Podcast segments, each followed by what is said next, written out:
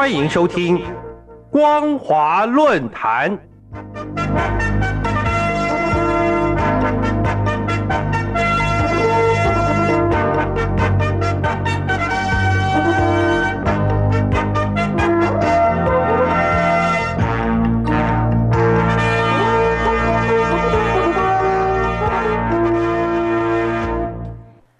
各位听众朋友，大家好，欢迎收听今天的光华论坛，我是兰玲。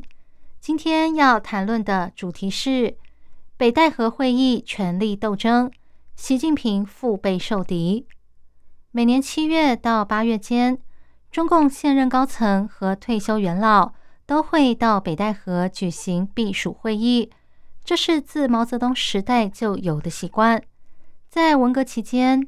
以及二零零二年胡锦涛出任中共中央总书记后，曾经一度被废除，直到习近平在二零一二年出任总书记后才重新恢复。今年的北戴河会议虽然盛传将在对台湾军演时期召开，但从中共内部的情况观察，中共必须在二十大前召开这场不是法定会议。却拥有比法定会议更高决定权的会议。这场会议有不得不面对的三大难题：第一是中共最高领导人的任期；第二是接班人的选定。这两个难题也导致了第三个难题，也就是卸任的中共领导人该如何继续保持影响力。自从习近平强行修宪。打破中共官场内定接班人的潜规则后，党政军大权在握的习近平，已经没有人可以阻挡他的连任之路。由于习近平始终回避是否终身任职的问题，这次的北戴河会议实际上是执政核心人士安排的争夺战。习近平打破中共最高领导人更迭的规矩，虽然这次的北戴河会议。或许没有人可以阻挡他，但习近平在任五年后，是否还要续任，甚至变成国家和党永远的主席，就成了中共二十大后权力斗争的焦点。了解中共的人都清楚，毛泽东掌控中共的权力，一直维持到他死亡的那一刻。毛死后，中共为了破除终身制的弊病，邓小平决定。中共最高领导人只能一任两届，但之后江泽民并没有像邓小平所规定的那样，他卸任之后不交军权，架空接班人的胡锦涛，真正做完两届十年就让位的，实际上只有胡锦涛一个人。习近平上台后，透过反贪腐打下了不少老虎，也得罪了大批残存的老虎爪牙。习近平明白。一旦他下庄后，就没有地方可以栖身，只能透过连任的方式来避祸。目前中共党内虽然没有人敢对他公开挑战，尤其是二十大后有机会成为接班梯队的领导人失去了掌权的机会。如果习近平不只是在任五年，而是像毛泽东一样无限期连任，势必埋下中共内部接班梯队躁动的火种。因此，习近平必须在这次的北戴河会议中解决这个问题，或是拔掉这个隐性。外国媒体研判，习近平为了降低连任的难度，也许会在这次的会议上提出只在延任五年的承诺，回避终身连任，以换取平安过关。问题是，如果习近平承诺只延任五年，依照中共的潜规则。在二十大前的北戴河会议上，势必无法回忆必须安排隔代接班人的议题。为了争夺接班人的位置，内部的权力斗争也许已经在上演。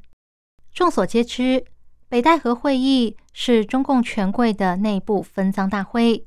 现任的当权者正在努力的降低卸任者的发言权，卸任者则是拼命的保住仅存的影响力。因此，从七月二十七号习近平在省部级干部研讨班上发表的内容中可以看出，他只提出未来五年的施政纲领，没有展望未来十年的规划。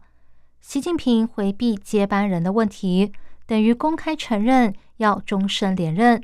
对那些自认为是接班梯队的中共干部而言，心里一定非常的不甘。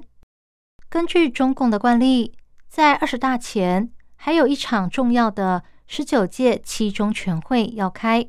为了安抚接班梯队，最好的方法就是权力分赃，让某些现任政治局常委留任，暂时抚平内部的纷争。因为习近平打破了任期的惯例。其他人也就有了留任的理由。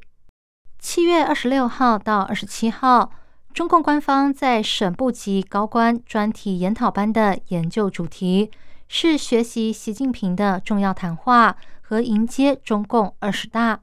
习近平在专题研讨班上说，自己当政十年的成就具有里程碑的意义，尤其是第二任期极不寻常、极不平凡。强调要实现两个百年的奋斗目标，未来五年至关重要。中共官场普遍认为，这番话可视为习近平的继任宣言书。习近平宣称，二十大是关键时刻召开的一次十分重要的大会，将规划未来五年甚至更长时期中共的目标任务以及大政方针。意思是，在二十大上。他不但要连任，甚至要像毛泽东一样成为终身主席。习近平虽然完全不提连任两字，但说话内容都围绕着这个核心：说二十大将决定中共未来的政治与经济路线，确定中共将举什么旗、走什么路、朝着什么样的目标继续前进。中共官场一向是官风旺色的表演场。习近平这番继任宣言，在大陆境内吹起了捧习表忠的旋风。根据香港南华早报的报道，至少有九名省委书记争相在各家党刊发文，向习近平宣誓效忠。其中用来形容习近平的用字措辞，包含灯塔、指南针、支点、领航掌舵人、定盘星等等。香港明报也报道。在中共二十大上，习近平毫无疑问的将会连任，并获得人民领袖的称号。在中共历史上，只有毛泽东和华国锋获得此称号，但那些人的下场如何，习近平可要想清楚。试着把“习近平”三个字换成毛泽东，就会想到当年大陆百姓曾经高举毛语录，呼喊着。祝伟大领袖万寿无疆的画面，最后差点让中共政权垮台。如果这就是习近平想要的，那么他的下场只会更坏。目前，中国大陆境内疫情未歇，民生衰败困苦，乡镇银行亏空倒闭，烂尾楼事件也揭露官商勾结，网络问题大到不处理，民怨难平。如果处理，则中共政权必垮，物价翻涨，民不聊生，青年高失业率，官员摆烂，黑社会打人恶性事件频频爆发，民怨沸腾。中共以高压维稳掩盖真相，嘴巴上喊着要依法治国、依法行政，实际上却从来没有尊重法律、遵守法治。在中共执政公信力丧失殆尽的今天。除非大陆全面实行民主选举，让人民选出国家领导人，才配称为人民领袖。